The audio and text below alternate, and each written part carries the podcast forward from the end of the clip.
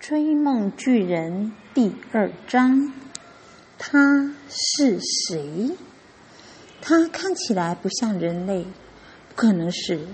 他的高度足足有最高的人类的四倍，他的头甚至比二楼的窗户还要高。苏菲张开嘴巴想尖叫，却怎么也发不出声音。他的喉咙就像自己的身体一样，惊吓的完全僵住了。现在一定就是魔法时刻。那个高大瘦黑的东西朝苏菲过来了。他一直非常贴近街道对面的房子，隐藏在没有月光的阴暗处。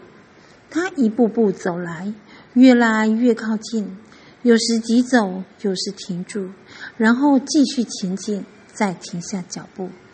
他到底在做什么？啊哈！苏菲现在可以看清楚是怎么回事了。他在街道上的每个房子前停下来，从窗上的楼窗户，从楼上的窗户向里窥探。事实上，他必须弯下身子才能朝楼上的窗子窥窥探，因为他实在太高大了。他停下来窥探。接着移步至下一间房子，再停下来窥探，就这样持续的走过一整条街。他现在已经非常接近，苏菲可以看得更清楚了。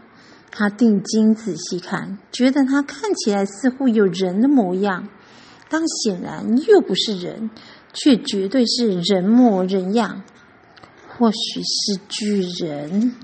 苏菲凝神注视笼罩着朦胧月光的街道。